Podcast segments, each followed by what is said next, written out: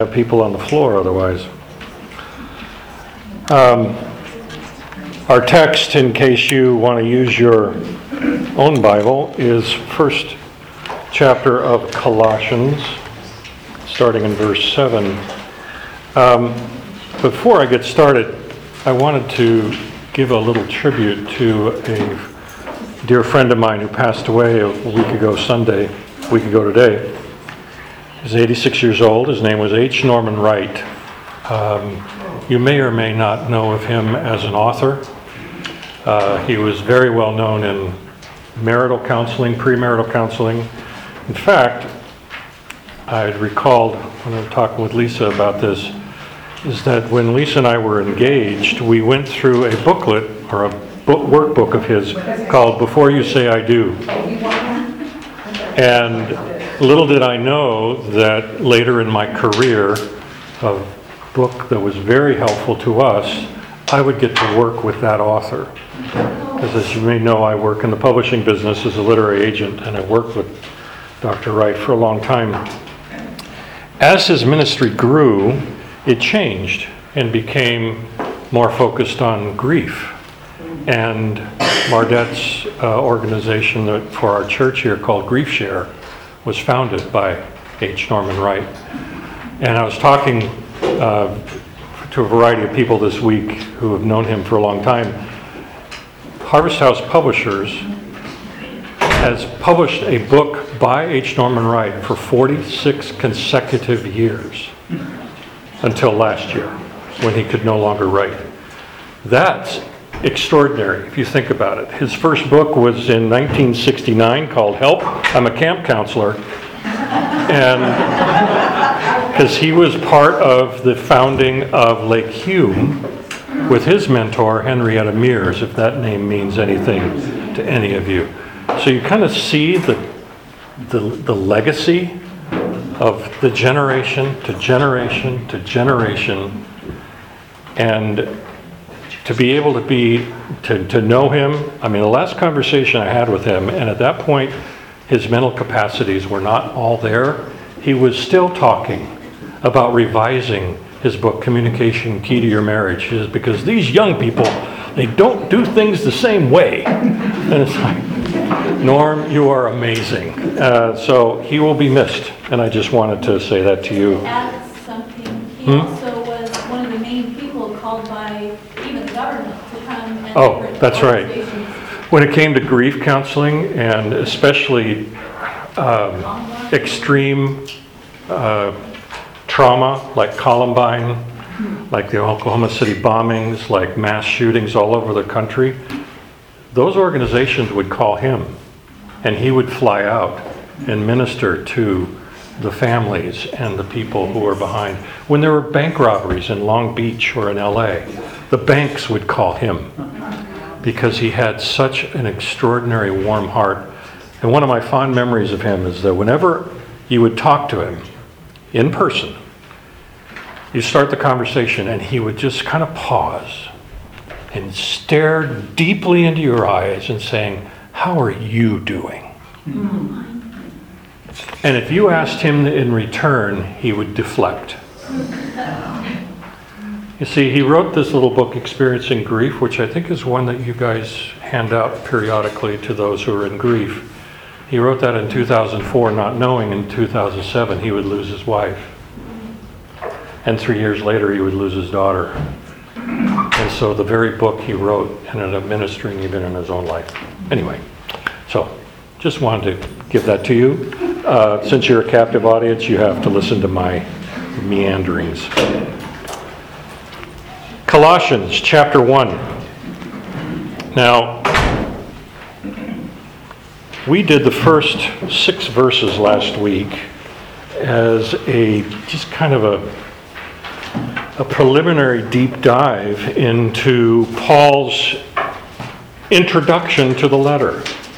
Now, Paul's typical composition style is never to attack the issue from the first sentence. So most of his letters have an issue that he's trying to address. But what you find in the first third, half, two-thirds even, of a letter is a foundation of theology. And upon that foundation, he then addresses the issue. I think that's a lesson for all of us. We tend to ignore theology, saying it's too hard, it's too complicated, I can't grasp it all, so I'm just going to give up. But let me talk about the issues. Look, you can't talk about issues unless you have a grounding in the theology of Scripture. You just can't. You don't have a grasp of the totality of Scripture. And Paul is doing that here. Last week in our lesson, we went through about 10 different singular words that if you put them together, they express the entirety of the Christian life and the entirety of Christian theology, and they're all found in the first 6 verses. Well, he doesn't stop at verse 6. However, we ran out of time, and so we were coming to verse 7 of the first chapter of Colossians, and in the handout you'll notice I have verses 7 and 8, and then I jump to chapter 4, verses 12 to 13. I do that on purpose to identify and focus on the individual that Paul is talking about. So rather than talking about Epaphras once today and then talking about him again at the end of the chapter, let's talk about him today and pull it all into one thing. Verse 7, just as you learned it from Epaphras, our beloved fellow servant, he's a faithful minister of Christ on your behalf and has made known to us your love in the Spirit. Epaphras, who is one of you, a servant of Christ Jesus, greets you, always struggling on your behalf in his prayers, that you may stand mature and fully assured in all the will of God. For I bear him witness that he has worked hard for you and for those in Laodicea and in Hierapolis. I'm going to start with the last few words of the last verse I just read. Laodicea and Hierapolis, for those of you who weren't here in our introduction to the book of Colossians. Colossae, Laodicea, and Hierapolis are like the Tri-Cities in a tiny valley less than 10 miles apart. Laodicea is one of the churches of the 7 churches of Revelation. So it was an important city. Colossae is only mentioned here. It's not even mentioned in the book of Acts. We have this town that has its own letter, but in history was overwhelmed by the riches and the reputation of Laodicea and Hierapolis because they were on a better road in the trade routes. Colossae was kind of off to the side. And in fact, I repeat myself, for those of you who aren't here, Colossae ended up disappearing. In fact, you can't find it today. It's just a big green hill in the middle of a valley. There's nothing there, and it's never been excavated. The country of Turkey has denied every attempt of the archaeologists to dig into that big mound, but it's forgotten to history, and yet we have this extraordinary letter. But the founder of this church is Epaphras. So remember, Paul never visited Colossae as far as we know. He may have, stopped at the Motel 6 during a trip, but more than likely, he went to Laodicea. That would have made more sense. It was a nicer city, easier to get to, bigger access, those kinds of things.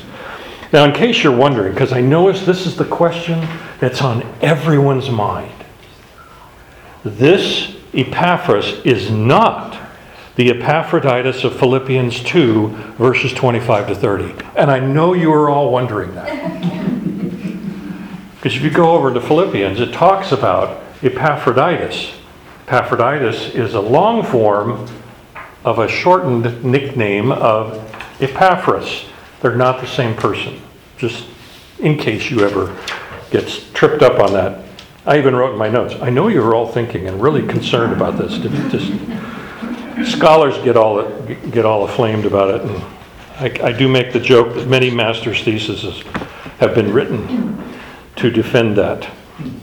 Most likely, Epaphras heard Paul preach in Ephesus. Ephesus is 100 miles to the east. It's the big famous city on the coast of Turkey, Asia Minor back then. He was likely converted during that time and took the gospel message home, where he then founded this church. Later on, we don't know why, he went to Rome to visit with Paul. Paul is in prison. He meets with Paul in prison, and for all we know, Epaphras did something and ends up getting thrown in jail with Paul. Because in Philemon, verse 23, it says, "Epaphras, my fellow prisoner in Christ Jesus, sends greetings to you." So somehow he got arrested, thrown into jail, and he's probably going, "Score! I get one-on-one time with Paul. This is so cool." Maybe he did something on purpose. Maybe he jaywalked. But more likely, he was probably out on the streets preaching, and somebody took offense. But while they're there, they talk. He tells Paul of his church and the people in the community in Colossae and the troubles that are in the church. So Paul writes this letter to them, and then he makes a few comments about Epaphras. And let's look at those comments. You'll see them in the text. It starts actually in verse 6, which you don't have in your handout. That's why you always have your Bible with you. It says, "Which has come to you indeed, the whole world is bearing fruit and growing, as it also does among you since the day you heard it and understood the grace of God in truth," which meant they heard this from Epaphras. Epaphras was an evangelist. He was spreading the word. I had actually stopped in my studies, and I went through one of these thought experiments, where you try to imagine something. Imagine you're Epaphras. You have been in Ephesus. You are now on fire for Christ. And you go home. And you are preaching and evangelizing a town who knows you, who grew up with you, and who now think you are nuts, because you're talking about some guy who was raised from the dead. He's the first evangelist into a town. Imagine being that person and the strength of character it would take. It's hard enough in our modern world, in the workplace, in the classroom, anywhere you are, to preach boldly about Christ. They think you're nuts. And they are not friendly. Very similar to what Epaphras was facing. And yet, he stuck with it. It says that he was a teacher. You see this in verse 7. "Just as you learned it from Epaphras." He was also beloved. Notice it says, "Epaphras, our beloved fellow servant." And so I thought, wait a second. Paul uses the word beloved fairly regularly. It's about 30 times in all of his letters. So one of my many rabbit trails, I decided to look up every time that Paul mentions someone by name and calls them beloved. That's different than just a general, "You are my beloved." Okay, fine, you're just being nice. But what if he's using the honorific specifically to someone? And so I looked them all up. Romans has four of them. At the very in chapter 16, he mentions Epaphras, who was the first convert to Christ in Asia. That's in Romans 16:5. Ampliatus, 16:8. Stachys, 16:9. And Persis, 16:12. These will all be on the test next week. He mentions two other people who are very famous in the New Testament. I'm now going to stump the class and see if you can name them. Who else does Paul call beloved? John. Priscilla and Paul. John. Priscilla and Paul. No. Oh, Timothy. Philemon. Yes, that's one. So actually that would make three. So that was a cheat. But there's two that are even more famous than Philemon. Barnabas? No, not Simon. Is Luke Timothy? Luke is the beloved physician. And there's one other one. Timothy. Oh, yeah. He calls Timothy his beloved Timothy twice. In both, 1 Corinthians 4:17 and in 2 Timothy 1:2. It's in Colossians 4:14 where he calls Luke the beloved physician. In addition, we have Philemon and Onesimus. Both in the book of Philemon are mentioned with the word beloved. And then also you have Tychicus, Tychicus, is both in Ephesians 6 and in Colossians 4. And then we have Epaphras.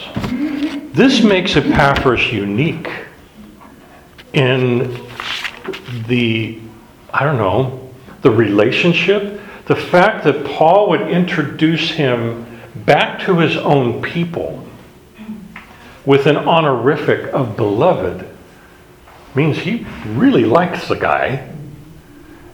And is reminding his church that he's a special leader. It also, you keep going in verse 7, he is faithful. He's a faithful minister.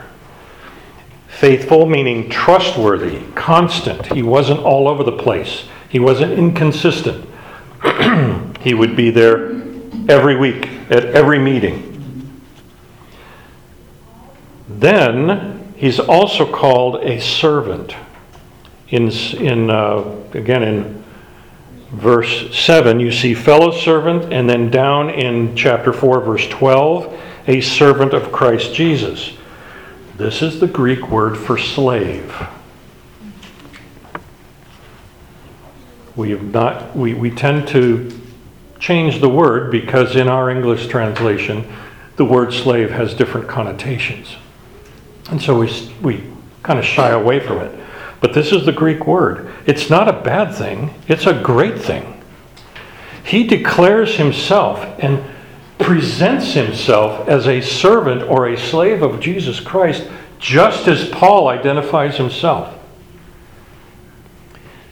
Then you see in 4:12b that he is a committed intercessor. He's always praying on your behalf, always struggling on your behalf in his prayers. Imagine again, when Epaphras is with Paul, all he ever talks about are his people, not about himself. Because Paul observed him praying. How would he know that he's always praying on behalf of his people? Because they prayed together. I think that's an incredible picture.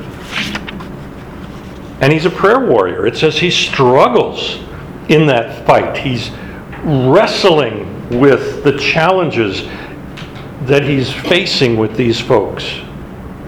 And he has this earnest desire for them that they may stand mature. This is again verse 12. Stand mature and fully assured in all the will of God. And then lastly, he's a hard worker.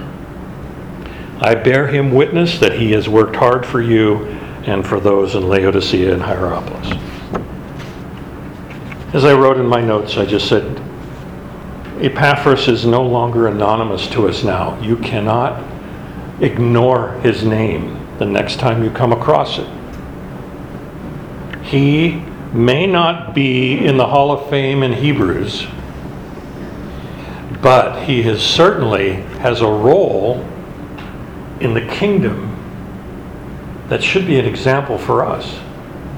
He was a worker in the church,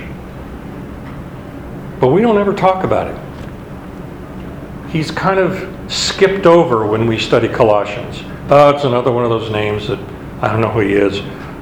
Now you do. And isn't that fun? So, we keep going. And oh, by the way, I had to make a mention. I saw in the bulletin in this morning's service that next week's text is first chapter of Colossians, verses 3 through 14. So because we will have studied it, you can critique next week's sermon perfectly. It's usually the other way around, where I'm coming into it going, oh my goodness, we just heard a whole sermon on today's topic. And it's never, we always accuse Pastor Jim and I of being in cahoots. But there have been how many times, at least a dozen times, where the text of the morning sermon is the text that we're talking about here. And it's never planned. It's just kind of amazing. All right. Let's go into the text. Now, as a bit of an introduction, a lot of people, when they study Colossians chapter 1, speed read the first 14 verses and then get to verse 15, because that's where the good stuff begins. Because in verse 15 and on is talking about the preeminence of Christ. And it's a glorious passage. I am terrified to be teaching it next week because it is such an extraordinary passage. But at our risk, we skip over the preamble. Verses 9 to 14 is one sentence in the Greek. It's one sentence.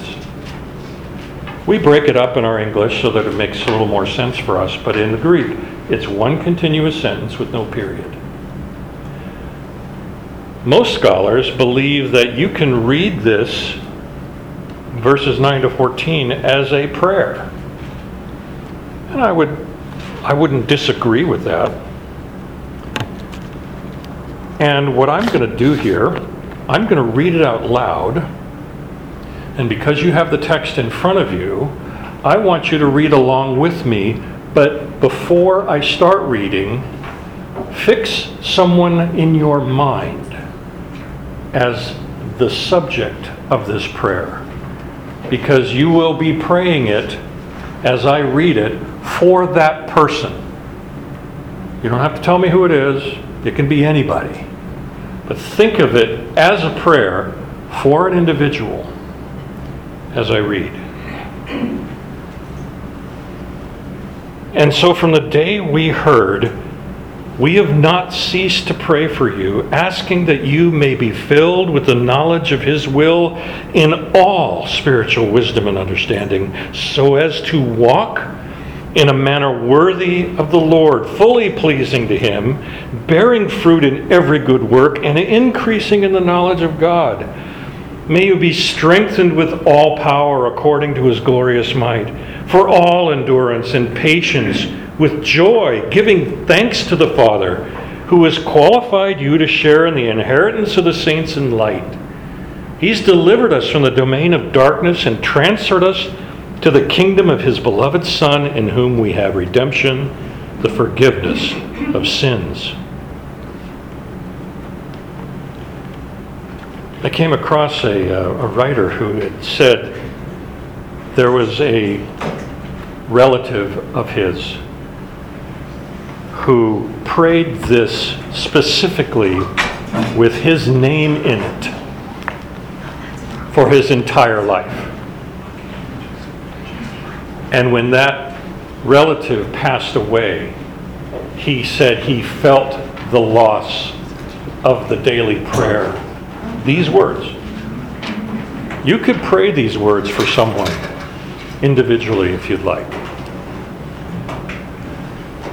Well, I'll tell you, seeing extra chairs being brought out, that's really cool. For those of you who have been in this class for 17 years, and there are some of you who have, there are days when we would have 4 people in this room, so this is quite a change. I hope the Lord's work and word blesses each of you.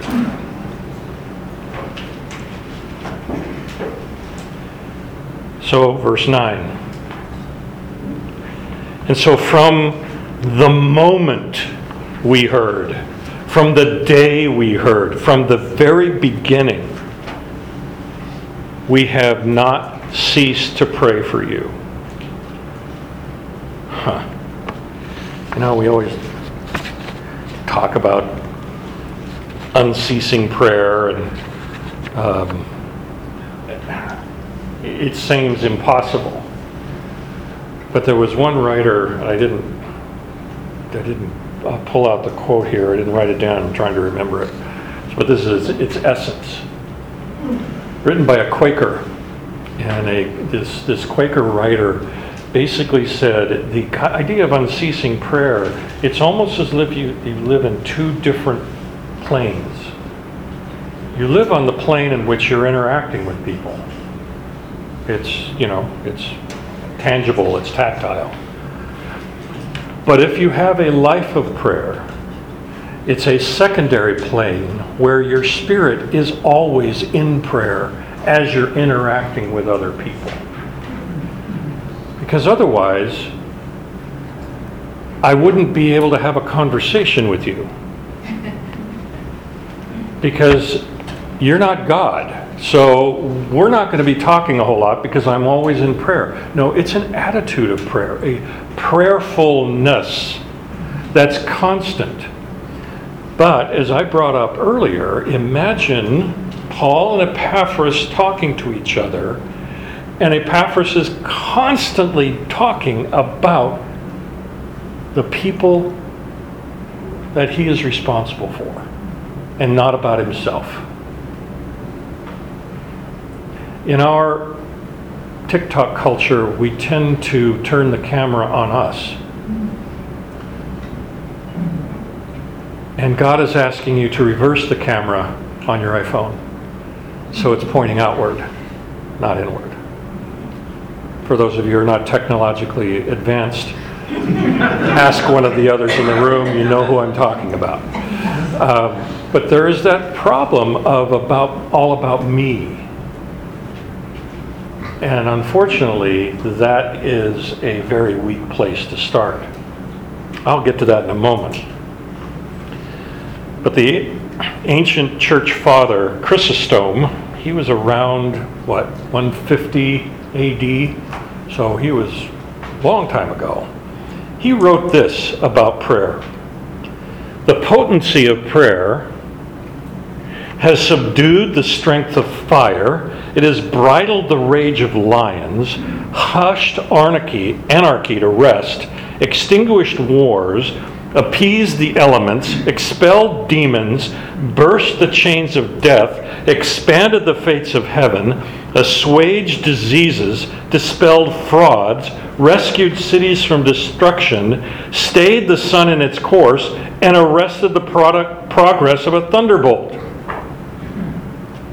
In prayer, there is an all-sufficient panoply, a treasure undiminished, a mind that is never exhausted, a sky unobscured by clouds, a heaven unruffled by the storm. It is the root, the fountain, and the mother of 1,000 blessings. That is what prayer is. And what I just described is all biblical examples of the power of prayer. And we tend to forget how to wield it. I was reminded again, I didn't write it down. I've actually memorized this one. But it's from Annie Dillard in her book, Teaching a Stone to Talk. She says, when we are in worship, do we have any idea of the power we so blithely invoke? The ushers should issue crash helmets. They should lash us to our pews, for God may wake and take offense. Think of that for a second. When we're sitting there, in the service, and like,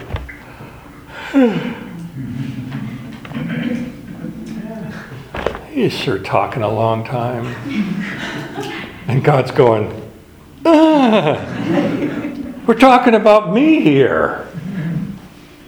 A.W. Tozer said, if you are bored in worship, you're not ready for heaven. That's a nice one to remember. But what is he praying for? He's asking that you might be filled. I'm going to stop there for a second. Let's meditate on the word filled for a second. If you are full, there's no room for anything else. Right? So if you are full of the knowledge of His will and all spiritual wisdom and understanding, there's no room in your life for all the hullabaloo and evil and anything to take you away from it. That's the prayer. The prayer is that we will be filled with God, with Him. So our prayer and our seeking God's face is to fill us with Him. Don't lose that metaphor. And he's asking to be filled with the knowledge of His will in all spiritual wisdom and understanding. And this is a preamble to the error that is in the church. Because there were those in that congregation that were talking about wisdom or Sophia in a secular sense and applying it to Christianity and tearing down who Christ was. So that's why he starts with this. So I'm praying that you are filled with the knowledge of His will in all spiritual wisdom and understanding. Now, I could go on for a long time about what is knowledge. But I'll try to synthesize the various pieces that I've come across. The first one is an aphorism that is fairly well established, because some people will say, well, what's the difference between knowledge and wisdom? Aren't they the same thing? No. Knowledge is knowing that a tomato is a fruit. Wisdom is knowing not to put it in a fruit salad. Think about that for a second. Oh, let's make a fruit salad. Let's put some tomato in it. You're not going to have many people over for Thanksgiving if you do that. The knowledge of His will in spiritual wisdom. That adjective spiritual is very important here. We're not talking about worldly wisdom. We are talking about the wisdom of the Spirit. The pneumatikos, and pneuma is the word spirit. So pneumatikos is to be guided by the Spirit. Henry Blamires, in his book, The Christian Mind, says that the Christian mind has succumbed to the secular drift with such a degree of weakness and nervelessness unmatched in Christian history. As a thinking being, the modern Christian has succumbed to secularization. He accepts religion, its morality, its worship, its spiritual culture, but he rejects the religious view of life, the view that sets all earthly issues within the context of the eternal, the view which sees all things here below in terms of God's supremacy and earth's transitoriness, in terms of heaven and hell. The Christian mind is a mind trained, informed, and equipped to handle data of secular controversy within a framework of reference which is constructed of Christian presuppositions. The Christian mind is a prerequisite of Christian action. Think about that for a second. Just let that, seep in, and think of your own processes and how you've been trained by our education system, by our world, by our media on how to think. We very rarely take this little guy and use it as the prerequisite. We're saying, oh, that's nice, but we need to find out what the Stoics said, because they knew what they were talking about. We need to find out what the existential philosopher said, because they're more interesting than this. And I will count myself among those. I studied the great thinkers and the great researchers because what they say sounds so interesting. But when you start applying it to Scripture, over the years, you end up discarding this little bit and that little bit and this little bit, and you're realizing, man, it's all based on lies and not on the truth. John Calvin, in his Institutes of the Christian Religion, starts with this sentence: nearly all the wisdom we possess, that is to say, true and sound wisdom, consists of two parts: the knowledge of God and the knowledge of ourselves. And then there's a period, and you think, oh, wait a minute, didn't Steve just say we should not be looking at ourselves? And that's a contradiction, because John Calvin says. But then he elaborates. It is certain that people never achieve a clear knowledge of themselves unless they have first looked upon God's face. And then descends from contemplating God and scrutinizing self. If you start there, if you're seeking God's face, if God is preeminent and you are filled with Him, then when you turn to yourself, you suddenly realize you kind of need a little grace in your life, because, my goodness, I'm not worthy. No, you're not. And neither am I. But in the grace of God, we have become worthy. And that's brought out in our text as we go forward. But I thought I would take a discursus, a side note. And you can see I hand wrote it on my little pad because I couldn't help myself. Because when you start thinking about knowledge and this idea of seeking the will of God, we talked about it a little bit last week, what is that? And it seems such an ineffable, hard to define topic. And we Westerners don't like things that can't be defined. We resist it. So we try our darndest to explain it and then fail, or end up with 30 different opinions about what that is. And then we all start shouting at each other and then starting our own churches. That's just kind of how we roll. It's craziness. Underneath, I think, within this, I shouldn't say underneath, but maybe integrated with this, is the concept of discernment. How do you know? How can you discern what's this and what's this? There's a quote I gave you guys last week, and I'll repeat it. Charles Spurgeon said, discernment is not just knowing right and wrong. Discernment is knowing the difference between right and almost right. And that's where we run into trouble. It sounds so entrancing. It's just about right. And so it must be true, because we have not learned how to discern. 1 Thessalonians 5:21, test everything and hold fast to what is good. Think about it this way. If Satan can be an angel of light, 2 Corinthians 11:4, we need discernment. Because it can look bright and shiny and wonderful. But if we can't discern that, wait a minute, this isn't coming off right.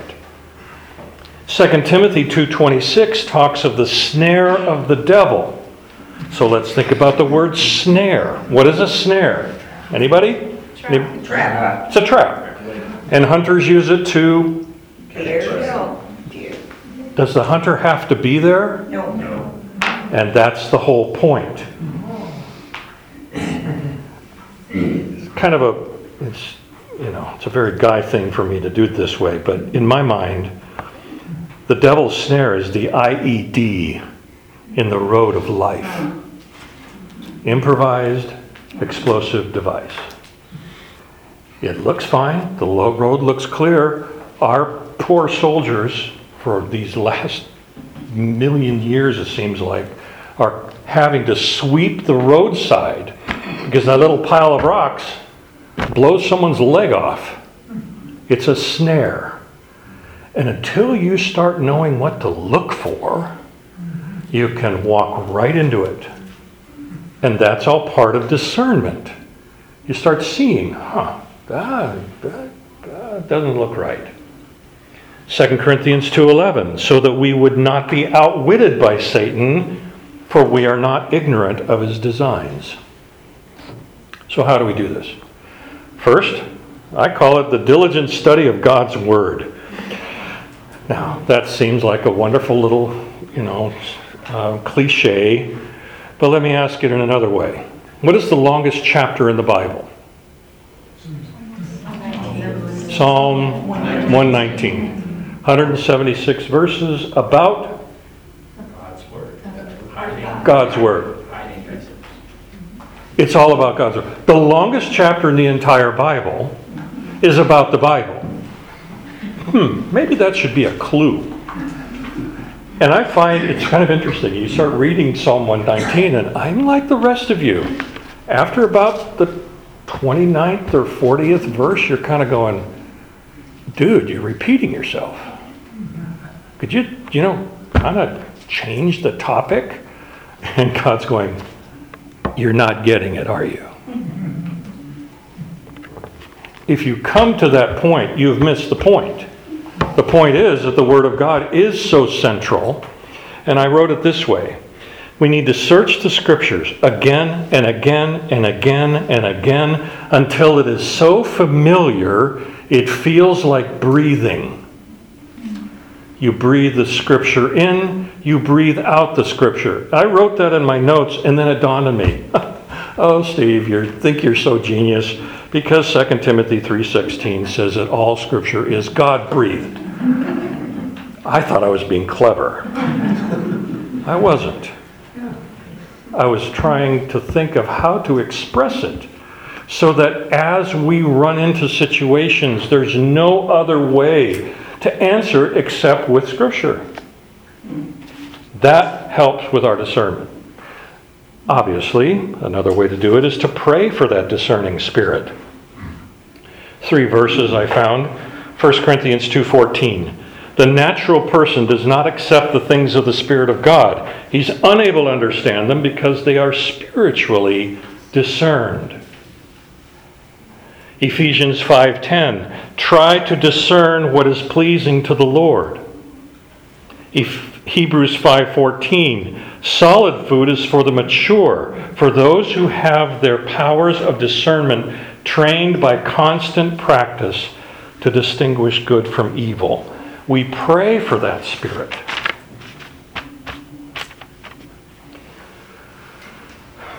Whenever there is a crime, the majority of the time, evidence is left behind. If you ever watch CSI, you know how that documentary show Oh wait, it's not a documentary. But is that there's always evidence. It can be a simple little hair. It can be, you know, anything innocuous. And I write here, look to your own sinfulness, because often the crime was committed by you. Jeremiah 17:9, the heart is deceitful above all things. You think you got it made. You think you're doing it right. Look to your own sinfulness. And therefore, you understand and the ability to discern what is right and wrong from your own actions. And then cleanse your heart through repentance. We prayed it this morning. Forgive us our debts, our trespasses. We just rattle that off. We don't think about what we're saying. Isn't that a shame? Lastly, keep company with discerning people. And not just people of the present, but people of the past, through their writing and their teaching. Granted, I'm in the book business, so this is a commercial. But you should be reading, and not just the contemporary people. They're fine. Many of them are genius writers and have an awful lot to say. But there are those of the past. I mean, I've quoted Chrysostom from the 1st century. I've quoted Spurgeon from the 19th century. And I've quoted Annie Dillard from the 20th century just so far this morning. You should be keeping company with discerning people like that. But also people of the present who can surround you with wisdom, and not just pastors, but those who live a life of holiness. Ezekiel 44:23, they shall teach my people the difference between the holy and the profane, and show them how to distinguish between the clean and the unclean. That's 23? Yeah, Ezekiel 44:23. And then 1 John 4:1, beloved, now this time he's calling us beloved, do not believe every spirit, but test the spirits to see whether they are from God. For many false prophets have gone into the world. So why is he praying for all of this? Asking for the knowledge of the will, and in all spiritual wisdom and understanding. Verse 10, so as to walk in a manner worthy of the Lord, pleasing to him, bearing fruit in every good work and increasing in the knowledge of God. Colossians 1:10, 2:6 and 3:7 all has the word walk, and it's all in a spiritual context.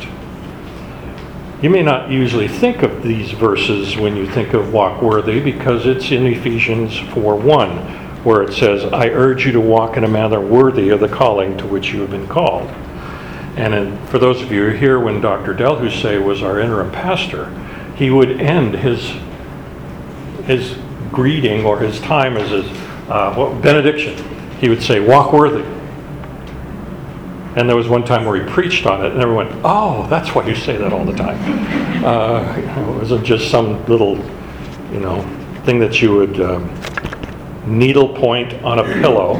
That's a joke between us. She has helped me correct my metaphor. But you don't just needle point something. You live it.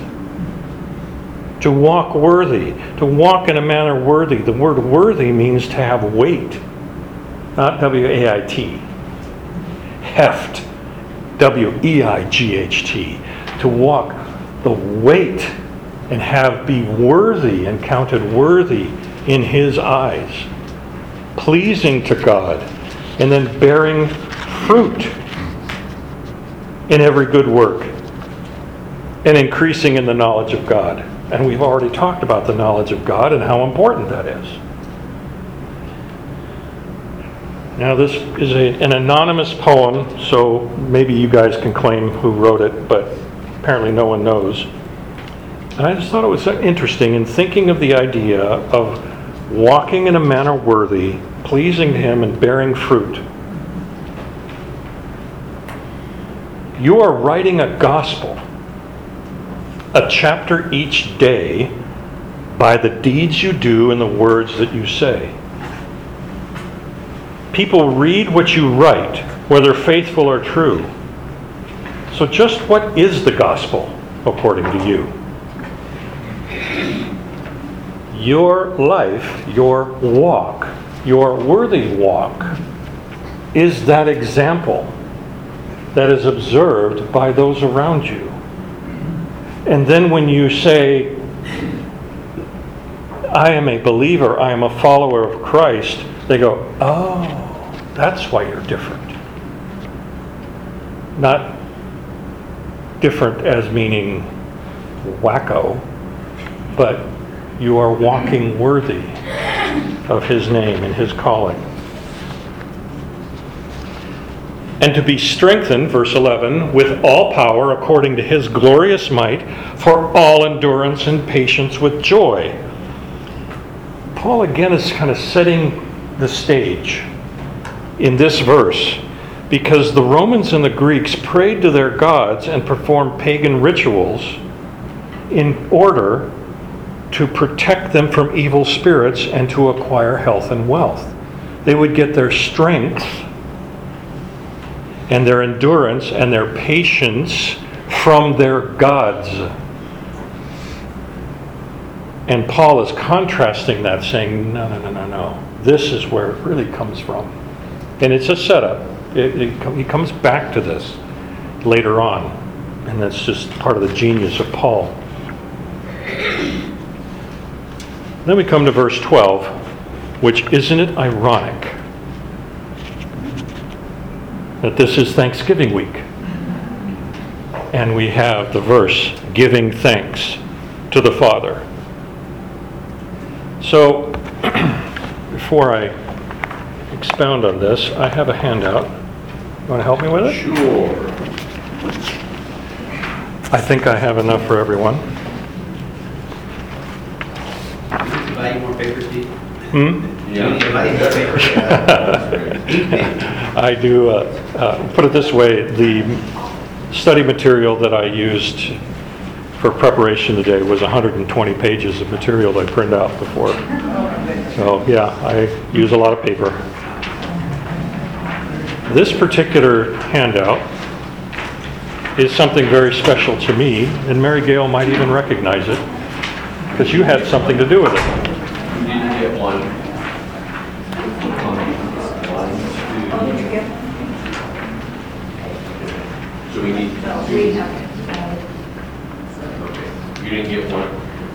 Okay. If you need one, I can email you the text. Probably you don't need to make copies. No, it's all right. Are you sure? Yeah, we're good. This particular passage, turn to the third page and read the top line.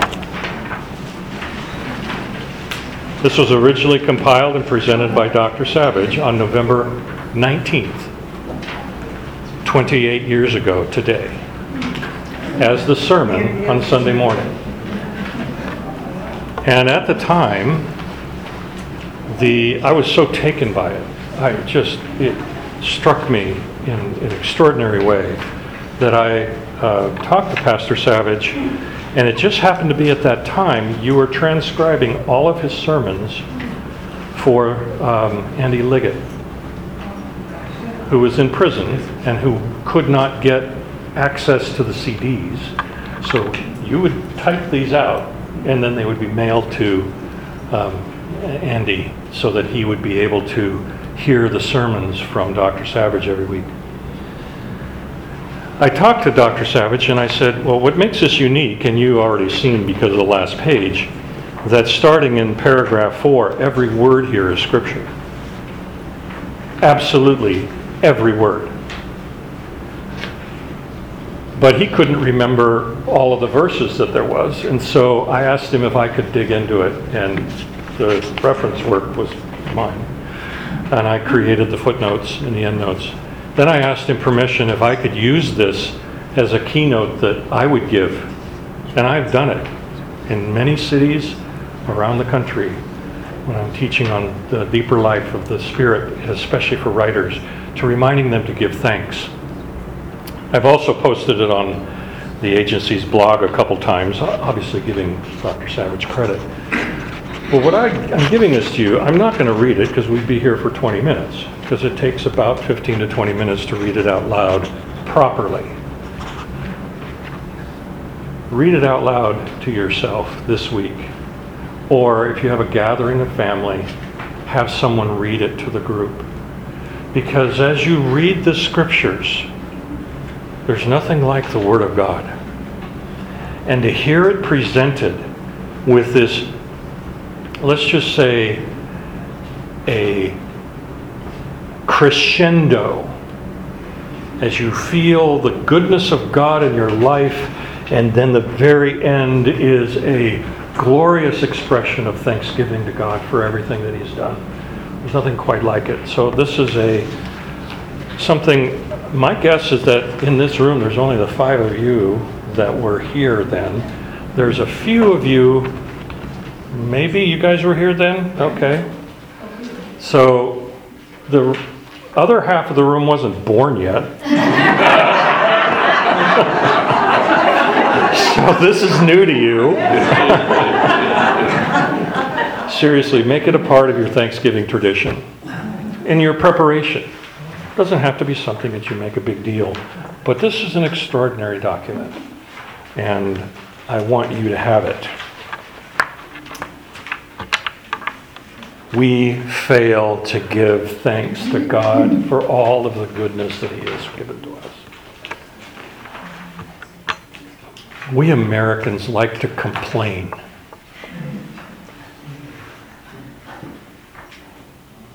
How's your day? You have no idea. Oh, I know, me too. And this happened, and this happened. And then we're both sobbing, just grumble, grumble, grumble. Hey, I'm that guy over there, he does this. And then we walk away, and never anything good. Why do we do that? And you think, here he is praying to the people to remember to give thanks to the Father. Why? Because He's qualified you to share in the inheritance of the saints in light. Oh my goodness sake. You mean, wait a minute. Now there's a problem with inheritances. All right? So you have a, let's say, mid-level wealthy person who dies, and there are 10 heirs. They each get a tenth. Well, okay, thank you very much. That was nice. And you move on. How many people are in heaven, for goodness sake? Everyone that goes up there, I get less.